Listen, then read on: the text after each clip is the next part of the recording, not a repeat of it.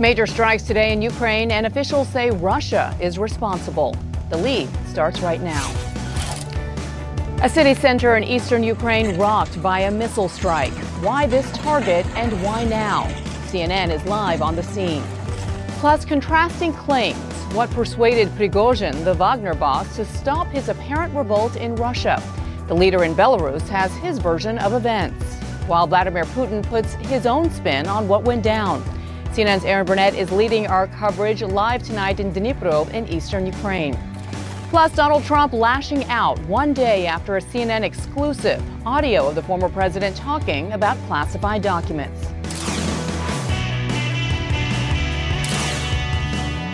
Welcome to the lead, everyone. I'm Bianna Golodryga in New York, in for Jake Tapper. We start with our world lead and breaking news from eastern Ukraine. At least two massive Russian strikes in the Kramatorsk region tonight, according to officials there. One in a busy restaurant area where at least three people were killed, including a child. An eyewitness tells CNN's team on the ground they've seen up to a dozen people pulled from the rubble. This after days of turmoil inside of Russia, following an attempted armed rebellion by the mercenary Wagner group led by Yevgeny Prigozhin that sent shockwaves through the Kremlin and revealed cracks in Putin's two decade long grip on power. We have reporters throughout Ukraine, and my co anchor tonight, Erin Burnett, is near the front lines in Dnipro. And Erin, the strikes in Kramatorsk are a brutal reminder that despite whatever unrest is happening inside of Russia, Putin's deadly and indiscriminate war on Ukraine continues. And that's right, Bianna. And you know, we understand in Kramatorsk there had been a, a, pizza party, large pizza party, children, lots of children involved, a children's party. And let's get straight to CNN senior international correspondent Ben Wedeman. He's at the scene of the strike, uh, seeing what's happening as they're trying to pull bodies from the rubble. And Ben, what are you seeing? Well, Erin, actually, we've been pulled back because about 45 minutes ago, there was fear that there was an airstrike coming. So briefly, uh, they stopped the rescue efforts and uh, moved everybody away. But what I can tell you is that at 7:32 in the evening here, uh, there was this strike on the in the area of the Ria restaurant, very popular with soldiers uh, and civilians. We spoke to somebody who was actually in the restaurant at the time. He said it was crammed with people, dozens of people, and that it was utter pandemonium. Okay, here the air raid siren has gone off again. Now, we were able to get pretty much inside the restaurant. What we saw was just utter destruction. There were slabs of concrete. There were dozens of rescue workers just digging in the rubble trying to find uh, more people, more bodies. Our producer Costa actually was there when they pulled out a body. Now, according to the police, the latest numbers are four dead, including one child and 42 injured. Now, I can actually hear some of the work going on behind me, so it seems that that has resumed, but uh, this isn't the first time that this sort of catastrophe happens in Kramatorsk. We're not really very far from the front lines. Bakhmut is just an hour away from here by car. And this is also the first anniversary today of a strike on a shopping mall in central Ukraine that killed 22 people, which really underscores uh, that these strikes are oftentimes random. They seem designed uh, to terrorize the civilian population and punish the soldiers uh, in this war effort. So, yes, it's it's uh, just yet another example of the Russian tactic of just seemingly randomly striking targets across this country. Erin. Ben, so so random and yet with such deadly precision at the same time with so many human lives lost uh, is they're trying to still pull people out of the rubble. We don't even have any idea, of course, Bianna, how bad this will be, although we do understand that soldiers, families, lots of children inside there. And, and all of this coming, these air raid sirens, we heard them here uh, in Dnipro about an hour or so ago as well, uh, across the country tonight comes as everyone's trying to figure out the reprisals that Vladimir Putin will level because of uh, what happened uh, with Evgeny Prigozhin. And the Belarusian leader Alexander Lukashenko is claiming that Prigozhin, the Wagner boss and mutiny leader, has landed in Belarus for his exile. And now we actually have some new and exclusive uh, satellite images. CNN reporting showing two planes linked to Prigozhin have been spotted in satellite images at a Belarusian airbase outside of the capital of Minsk. But as our own Nick Paton Walsh reports, even though Prigozhin does seem, and I emphasize seem because we don't know if he was on those plane, one of those planes, seems to be outside of Russia, Putin's troubles are not over. President Putin's used to conjuring his own reality on state TV. But it was not clear during an array of post rebellion pomp on Tuesday who is left buying it. His top brass, whose removal it was all about, still remarkably there too, as Putin surreally thanked land forces who barely intervened as Wagner advanced on Moscow at the weekend for saving Russia. You defended the Constitution.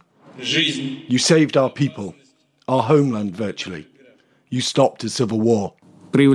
And he bizarrely later told soldiers the Russian state, him, in effect, had paid a billion dollars to the rebellious Wagner group as it fought in Ukraine over the past year. I want everyone to know about this. The maintenance of the entire Wagner group was fully provided for by the state. We fully funded this group from the Ministry of Defense and from the state budget. It was a strange self own, a bid to paint former confidant turned insurrectionist Yevgeny Prigozhin, last seen here in Rostov on Saturday, as a corrupt profiteer. But the new spin is too late, as Prigozhin, no longer the target of Russian prosecutors, Tuesday appeared to have fled to Belarus. According to its president, Alexander Lukashenko, who relished in colourfully describing a starkly contrasting weekend to Putin, in which he persuaded Prigozhin in a phone call to stop his tanks moving on Putin. There was cursing.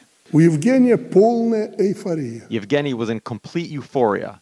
There were 10 times more expletives than normal words. I said, Putin will not talk to you due to the situation. He was silent and then said, But we want justice and will go to Moscow.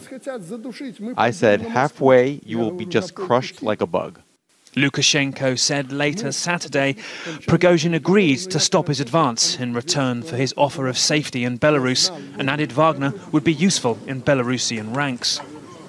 Putin's headache now slightly further away, but still pounding. A drama miles from the war's grind, where Ukraine's President Zelensky has hailed advances in all directions, but where a breakthrough is lacking. Russian troops targeted here outside Bakhmut usually don't have phones and may not have learned yet of Wagner's revolt. What morale will be left to shatter when they do? Erin, I think what's most staggering about the last four days is Evgeny Prigozhin, if indeed he is in Belarus, like Lukashenko says, is still a free man. He has essentially driven tanks on Moscow and then changed his mind, yet is not in prison, and is indeed, it appears from Russian prosecutors, going to have those charges essentially dropped against him. What of him now? Does Wagner reconstitute in Belarus? Does it become an asset for Lukashenko, a thorn in Lukashenko's side, try and get back in Putin's favour? I think the last option there pretty remote. But Prigozhin is still a free man, and that makes Putin look weaker than ever. Erin? Yeah. Nick, thanks so much. And you know, it's, it's interesting actually talking to the foreign minister of Ukraine today, uh, Minister Kuleba. Nick, he was saying, you know, it, it, pointing to exactly what you just said, that because Prigozhin he marches on Moscow, right? He he sort of stops by his own choice. And what does Putin do? Putin lets him go right? And their whole, the whole point is Ukraine is the world needs to stop being afraid of a nuclear escalation by Putin because when you challenge him, when you are strong against him, as Prigozhin was, look what he did with Prigozhin. At least for now, it appears that he backed down and looked weaker. And of course, that's that's what they want to tell the world to do, right? When it comes to Putin's threats of escalation or nuclear attack, whether it be at the Zaporizhia nuclear plant here or tactical nukes. Yeah, absolutely. I mean, essentially, I think there is a, a change in assessment of Putin as being this indomitable five dimensional chess player who was always one step ahead of his opponents, able to act as the puppet master of everybody, this weekend showed, frankly, that he didn't even want to be in public to show that he was in charge of Russia after the deal was struck by Lukashenko, a man who he considers to be a subordinate, who he treats in contempt. He didn't even really want to be seen much to remind everybody who was still in control. And it's only today that we had this elaborate show of him in front of soldiers, reminding everybody who was in charge. He's never been weaker before. That could benefit Ukraine, or if he proves to be irrational finally, hmm. it could also be very dangerous. Erin? All right, Nick, thank you very much. As Nick points out, we did, you know, see Putin today, but it was with troops, finally, four days uh, after the attempted rebellion by Prigozhin. Uh, not walking the streets, you know, as we remember President Zelensky so famously did uh, after the invasion of Kiev. A very different profile. We're joined now by Alexander Vindman in Kiev. He is a retired U.S. Army lieutenant colonel. He was born in Soviet, then Soviet Ukraine, who found himself at the center of former President Trump's first impeachment. Also with me, Nina Khrushcheva. She is in Moscow tonight, a professor of international affairs and the great granddaughter of Nikita Khrushchev, of course, the Soviet Union's leader during the Cuban Missile Crisis. So glad to have both of you uh, with me. Uh, colonel, let me just start with you. You're in Kiev tonight. Um, you know, air raid sirens uh, in many places across the country uh, here tonight, and that strike in Kramatorsk, a, a, very full pizza restaurant. We understand many children there. Uh, we know someone who was at that restaurant talking about just the blood and the, and the body parts and how horrible it was at that moment. Do you think this strike is a direct result uh, of Putin lashing out from this weekend's events? I think there's probably some loose connection. I think Putin probably directed his military to uh, respond to Ukraine, and the only way that Russia has the ability to do that is through a terror campaign. So you'll see these missile barrages, these uh, you know, mass drone strikes to inflict casualties, uh, because Putin's uh, you know Putin's Putin demands blood, uh, in, so, in response to kind of any of these types of slights which is surprising and shocking that you know we see uh, Prigozhin on the other hand walking away, kind of living after launching a what amounted to almost a successful coup, only in that he could have made it to, to Moscow and uh, you know spilled blood in Moscow. So it's a, a, strange turn of events. The whole series of days has been bizarre. Uh, people are still trying to figure it out but yes, this is a, this is in part one of the one of the steps that Putin and his regime is taking, just uh, rain terror on Ukraine. Nina, you're actually in Moscow tonight, and you know, as you hear Colonel Vindman talking about, right? Putin's military was nowhere to be seen, essentially, as Wagner troops marched on marched on Moscow. We finally today saw Putin. You know, well, yesterday we saw him with that in that bland wooden room, uh, speaking briefly, right? Uh, but today with troops, but not not with people not out. Um, what's the feeling you're getting on the streets of Moscow now? Oh, thank you. Uh, well, Putin wouldn't be with people in the streets. That's really not his style. He doesn't do that. In fact, uh, what you were discussing earlier, that Putin looks weaker than ever, I actually disagree with that because, um, yes, it was a coup, it was a march for justice, as Prigozhin called it. It was averted. Um, one way or another. And so Putin uh, lives on to fight another day. And so he stays in the office. So, in this sense, he actually is successful enough. And he got Lukashenko to do his bidding. And now we see that Lukashenko is telling all sorts of stories of how he is the one in charge. But ultimately, all of this in service to Putin. So, I would disagree that I mean it. He, this is a weak state, but and Putin does got weakened, but he's absolutely not uh, not on the ground, and that's what I am seeing around Moscow. Is that the the coup was sort of a weird thing, but. Uh, I didn't see, at least in Moscow, there's really no takers for Prigozhin at all. Yes, well, that and that's an interesting point, um, Colonel Vindman. What's interesting also as part of this, as uh, Nick was describing, Alexander Lukashenko, the leader of Belarus, right, being the one who, who supposedly negotiated this deal between Putin and Prigozhin, um, he's very much seen as a puppet of Putin, right? But he comes out and says he got Prigozhin on the phone when Putin wasn't able to. He negotiated quote six or seven rounds before Prigozhin finally agreed to stop. Now we don't know how much of this is hyperbole or exaggeration, but Lukashenko bragging like this certainly doesn't doesn't make Putin look good. It makes him look, uh, you know, more impotent in all of this. What does it reveal anything to you? It, it does. I think it, it kind of gives you uh, some insight into how other authoritarian uh, leaders around the world likely perceive Putin. Uh, so he's supposed to be the ultimate strongman. He's the he's the the kind of um, you know the pedestal uh, for the the way a strongman behaves, the way he governs, the way he uh, maintains uh, strict discipline over his elites. Clearly, that's not the case. Uh, he was responsible in part, in, in, huge part, for this insurrection occurring in the first place by letting these factional infights uh, between the Ministry of Defense and, and Prigozhin get way out of hand. He could have prevented this months ago. He just kind of uh, uh, stayed aside, so that was ineffective. And now, uh, he on the brink of a coup, he had to to lure in a subordinate like Lukashenko to kind of negotiate. And in the way Lukashenko spoke about it, it was really quite demeaning. He basically said, "Well, don't worry about it, Vladimir. I'll take care of it." You know, he basically said, uh, you know, basically Putin came hand in glove to to look for help. All right, Nina Khrushcheva, Alexander Vindman, thank you both very much. And coming up here from eastern Ukraine, why Ukrainian troops would have benefited if Prigozhin's power grab had just lasted 48 hours longer. Just 48 hours. My exclusive interview with the Ukrainian Foreign Minister Dmytro uh, Kuleba is next. Bianna? Yeah, he had a lot to say. Looking forward to hearing from him again. Erin, also ahead here in the U.S., new reaction today from Donald Trump after the CNN exclusively obtained audio of him describing the very thing that he publicly denied.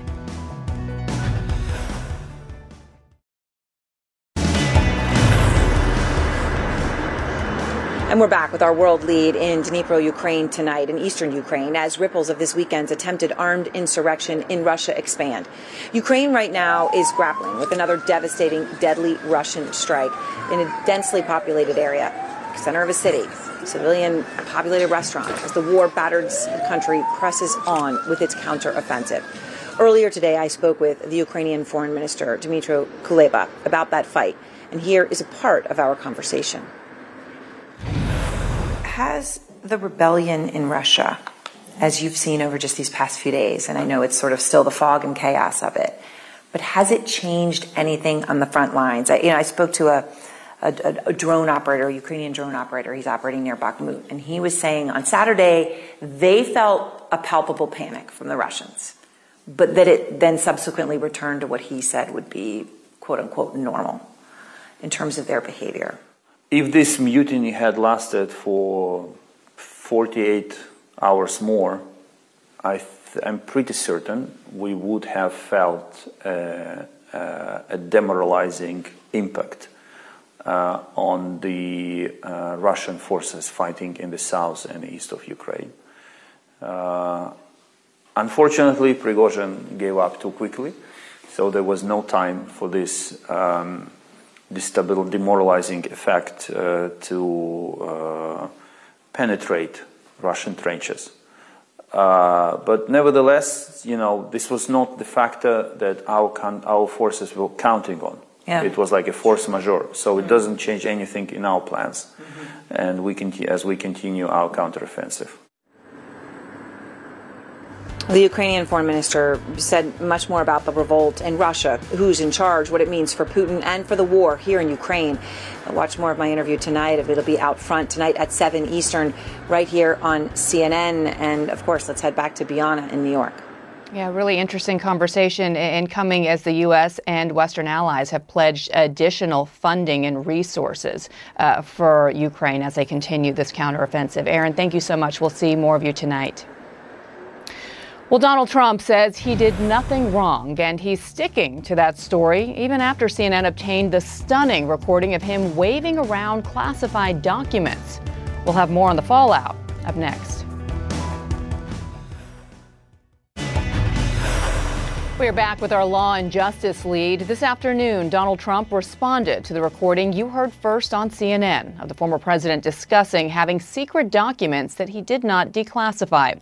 Trump continues to insist that he, quote, did nothing wrong, as CNN's Paula Reid reports.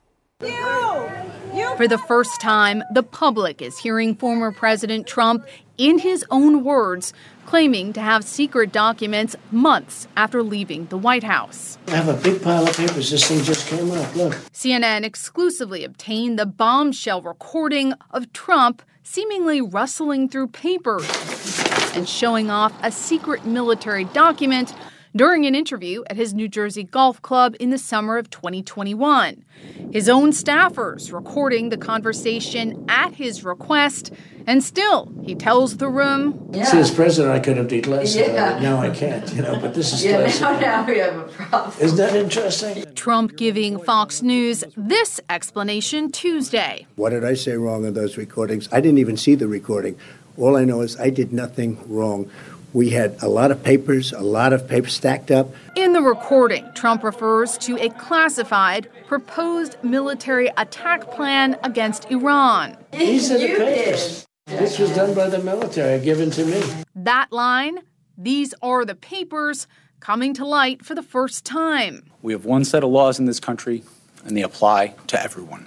Special counsel Jack Smith, who is prosecuting Trump in the classified documents and obstruction case, cited the tape in his indictment, but left out that key line and the section where Trump mocks former Secretary of State Hillary Clinton's use of a private email server. Look, look at this. You attack, and Hillary would print that out all the time, you know. Or she'd send it to yeah. Anthony Weiner. The tone throughout is casual, even jovial, when talking about national defense secrets, something that may not play well before a jury. Isn't that amazing? This totally wins my case, you know. Mm-hmm. Except it is like highly confidential. Yeah. the tape ending with Trump ordering some sodas. Now you believe me? No, I believe it's incredible, right? No, they, hey, bring some uh, bring some cokes in, please. The Trump campaign says the audio tape provides context, proving once again President Trump did nothing wrong at all. Trump's close aide and co-defendant in this case, Walt Nauta, was expected to be arraigned in Miami federal court today, but he didn't make it to the courthouse due to flight delays. His hearing has been rescheduled for next week, but Bianna, he still needs to find a Florida-based attorney. We know he wasn't the only one experiencing flight delays in the country today. Uh, Paula Reid, thank you. I want to bring in CNN political director David Chalian and former federal prosecutor Elie Honig. Good to see you both. So, Elie, if you were hypothetically trying this case as a prosecutor, how much emphasis would you put on this tape? This would be the centerpiece of my case, Bianna. If I had to address a jury tomorrow and give an opening, I might start with these words This is secret information. Look at this. And the beauty of it is, in those seven words, that tells the jury everything they need to know. And the best part of it is that's not even my words as a, as a hypothetical prosecutor. Those are Donald Trump's words, and the jury's going to hear them on tape coming out of Donald Trump's mouth because it tells you all you need to know. He knew he had those documents, he knew the information was sensitive, and he showed it to other people. So to me, this is the best evidence a prosecution could hope for. And if I was building a case, I would build it around this recording. And it is notable that these recordings, according to Paula's reporting, came at his own request. So, David, we heard Trump and his allies claiming that this tape somehow exonerates Trump. Do you think there's anything at this point, any specific piece of evidence, any alleged crime that could change that narrative for Trump supporters? Well, I do think uh, we've seen some signs of concern among Republicans broadly about uh, Donald Trump's continued baggage, right? I mean, I, I don't know what they're talking about, how this exonerates him. I don't see any uh, ability here uh, for this piece of evidence to be uh, exculpatory in some way. Uh, but we do know that when you look at the Repu- Republican primary voter universe largely, Bianna, the party's roughly split. Split in terms of thinking Donald Trump would be its, its best foot forward to, to win the 2024 election. Half the party thinks somebody not named Donald Trump would be the best foot forward for the party uh, to win in, in 2024. I do think what is important here, of course, is that we have to hold two things can be true at the same time. This mm. can be brazen, reckless, even potentially criminal on Donald Trump's behalf uh, in terms of what he did with the state security secrets here. And yet, it may not be dispositive for Republican primary voters. And Elie, we heard a bit there from Paula at the end that Trump's aide Walt was supposed to be in court today. Uh, he missed his appearance because of flight delays, but he, he also doesn't have local representation yet. How important is it, do you think, for prosecutors to, to see if he could possibly flip uh, against Trump? Well, first of all, can we get this guy arraigned already? This is now twice we've tried. This is the most basic starting line procedure. They've tried twice. And the first time, Nauta didn't have the right lawyer. This time, a lot of people got caught up in flight delays, but he knew about this date for yeah. many, many days counting already. He will presumably at some point appear in court and be arraigned. Uh, if I'm DOJ, I'm trying to flip Nauta. Apparently, they already have but I don't think I need him, right? Usually the decision whether to flip is based on loyalty. And if you look at the case here, Nauta has been by Trump's side throughout it all. His lawyer's being paid for by a Trump affiliated entity, and he's not flipped so far. So the thing is, if I'm DOJ here, looking at the indictment, looking at the evidence, including the recording we just talked about, I don't need him. I have his hmm. texts, I have the tapes, and you can build a plenty powerful case without a cooperating witness. I think DOJ has that ability now. So, the legal case we know, David, appears to be quite damning. There is a lot of evidence. But we also know that Republican voters, they weren't phased much following the New York indictment over hush money payments. Some suggested that this could be a bigger deal.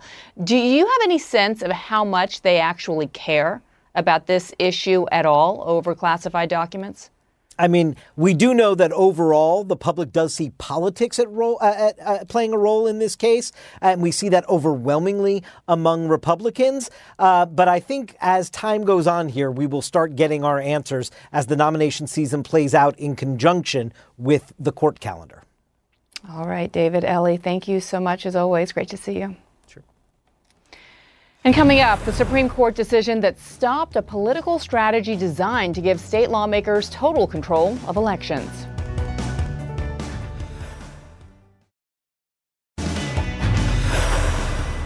In our Law and Justice lead, the Supreme Court today rejected a controversial theory that would have fundamentally changed federal elections in the U.S. The theory would have given state legislatures largely unchecked power to set rules for federal elections and draw congressional maps warped by gerrymandering. CNN's Jessica Schneider dove into the Supreme Court decision that settles a case that former President Obama warned had the potential to dismantle our system of checks and balances. The Supreme Court rejecting an obscure legal theory that had the potential to upend federal elections. The justices were warned during arguments in December that if the court adopted the independent state legislature theory, it could create election chaos. The blast radius from their theory would sow elections chaos, forcing a confusing two track system with one set of rules for federal elections and another for state ones. But Chief Justice John Roberts, writing the opinion in the 6 3 decision, upheld the authority of state courts to overrule election maps, laws, and rules put into effect by state lawmakers. Backers of former President Trump pushed the conflicting independent state legislature theory after the 2020 election, claiming that because the Elections Clause of the U.S. Constitution says the legislature controls the times, places, and manner of holding elections, state courts had no authority to overrule state lawmakers. But now the U.S. High Court has rejected that argument, spelling out how courts have throughout history been the final arbiters enforcing state and federal constitutions. The Chief Justice writing, the Elections Clause does not insulate state legislatures from the ordinary exercise of state judicial review. We beat back the most serious legal threat our democracy has ever faced with today's ruling in Moore v. Harper. Voting rights advocates praised the decision, with former President Barack Obama even weighing in, writing, This ruling is a resounding rejection of the far right theory that has been peddled by election deniers and extremists seeking to undermine our democracy. The decision stemmed from a voting map dispute in North Carolina, where the state Supreme Court initially struck down a congressional map drawn by Republicans, who then appealed to the U.S. Supreme Court, saying their state's highest court had no right to step in.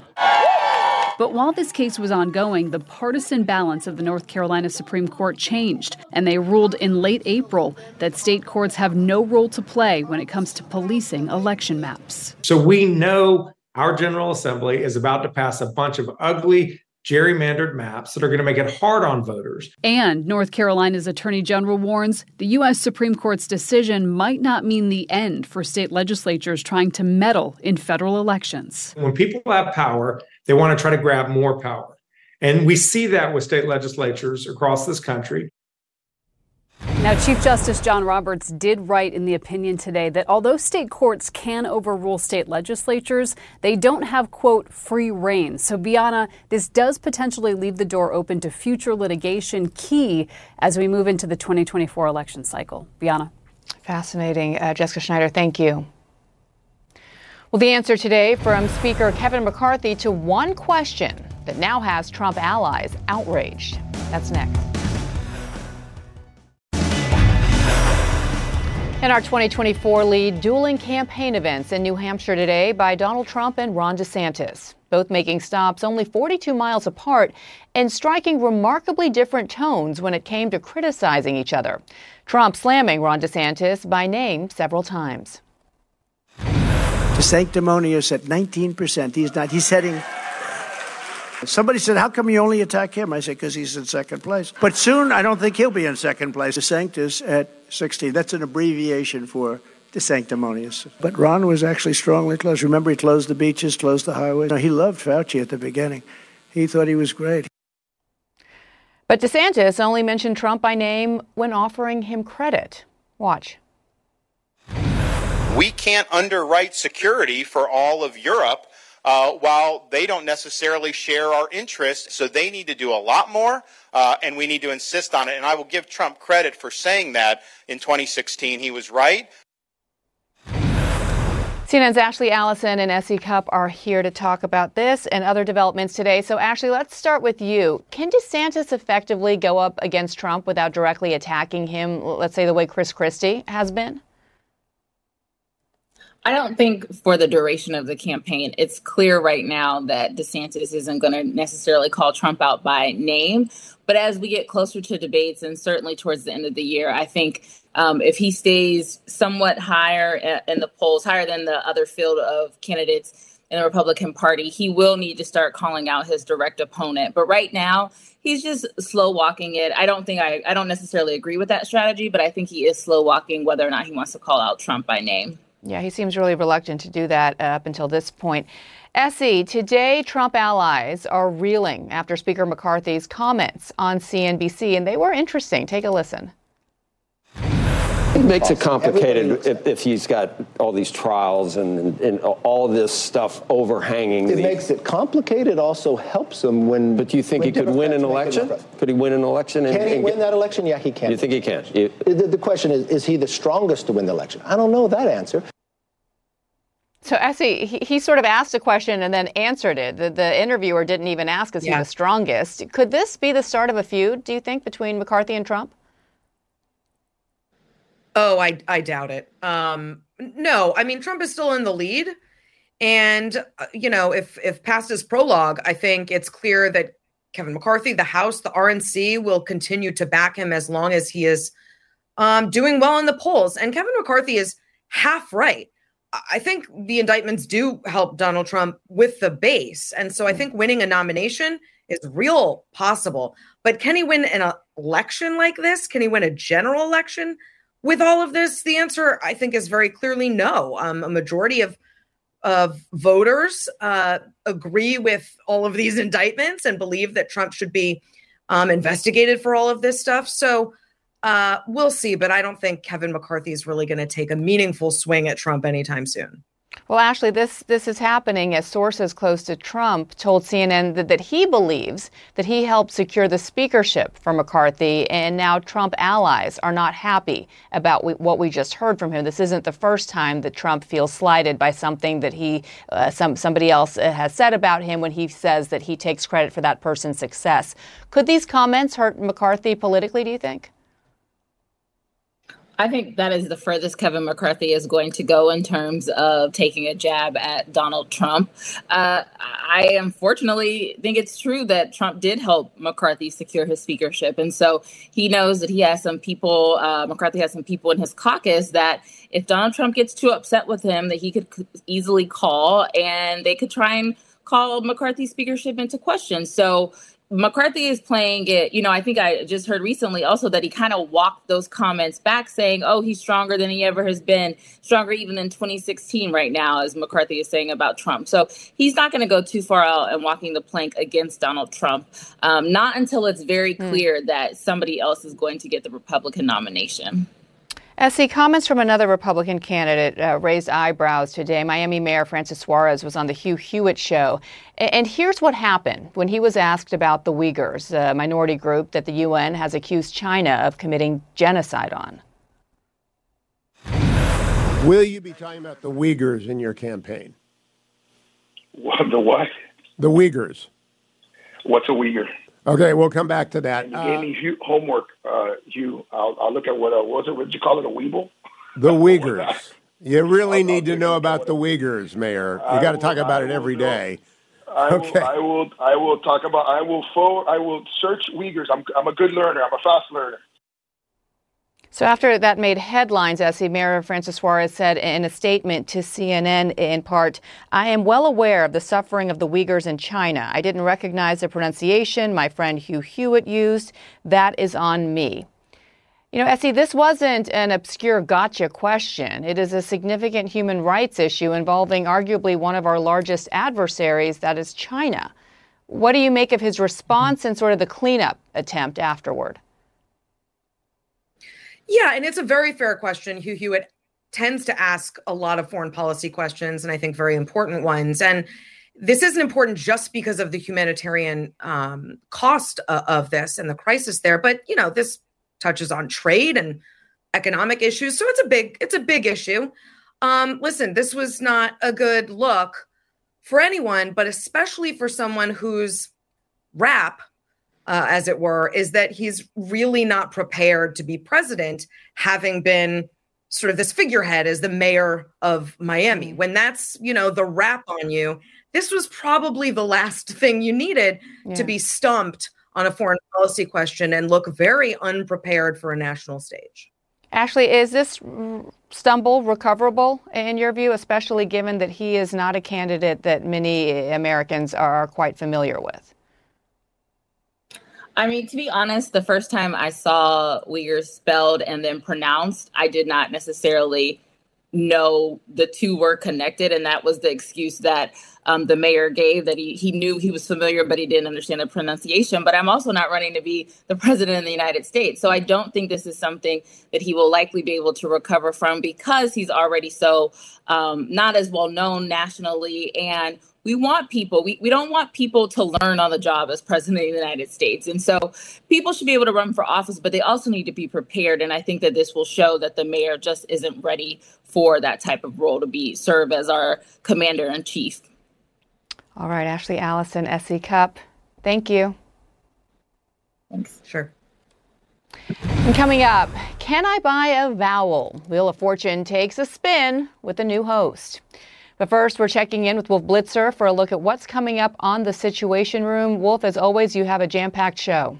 We certainly do, uh, Bianna. We have two very big guests on two of the day's top stories coming up in the Situation Room. I'll discuss the fallout from the mutiny in Russia with retired U.S. Uh, General David Petraeus. He's the former CIA director, the former commander of the U.S. military's Central Command. We'll also be joined by veteran journalist Bob Woodward. I'll get his reaction to those audio tapes of Donald Trump obtained exclusively by CNN, in which the former president talks about classified documents. It's all coming up right here in the Situation Room, right at the top of the hour.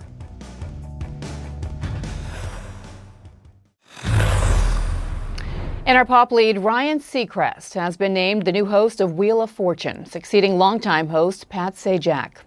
The announcement comes just two weeks after Sajak announced plans to retire from the hit game show after more than 40 years. Seacrest left his talk show live with Kelly and Ryan in April after six seasons, saying he wanted to focus on American Idol and other projects. In a statement, Seacrest said, I'm truly humbled to be stepping into the footsteps of the legendary Pat Sajak. I can't wait to continue the tradition of spinning the wheel and working alongside the great Vanna White. Congratulations to Ryan. And don't miss tonight my colleague Erin Burnett's full interview with the Ukrainian foreign minister about that revolt in Russia and what it means for the war in Ukraine. That is tonight at 7 p.m. Eastern, right here on CNN. Thank you so much for watching. I'm Bianna Golodryga in for Jake Tapper. Our coverage continues now with Wolf Blitzer in the Situation Room. Quality sleep is essential, and that's why the Sleep Number Smart Bed is designed for your ever evolving sleep needs. So you can choose what's right for you whenever you like. Need a bed that's firmer or softer on either side? Helps you sleep at a comfortable temperature, quiets their snores. Sleep Number does that. Sleep better together. JD Power ranks Sleep Number number 1 in customer satisfaction with mattresses purchased in-store. And now, save 50% on Sleep Number limited edition smart beds for a limited time. For JD Power 2023 award information, visit jdpower.com/awards. Only at Sleep Number stores or sleepnumber.com. Now streaming exclusively on Max, a new CNN flash doc about the album that has Nashville talking. Call Me Country. Beyonce and Nashville's Renaissance. Watch it at max.com slash call me country. Max subscription required.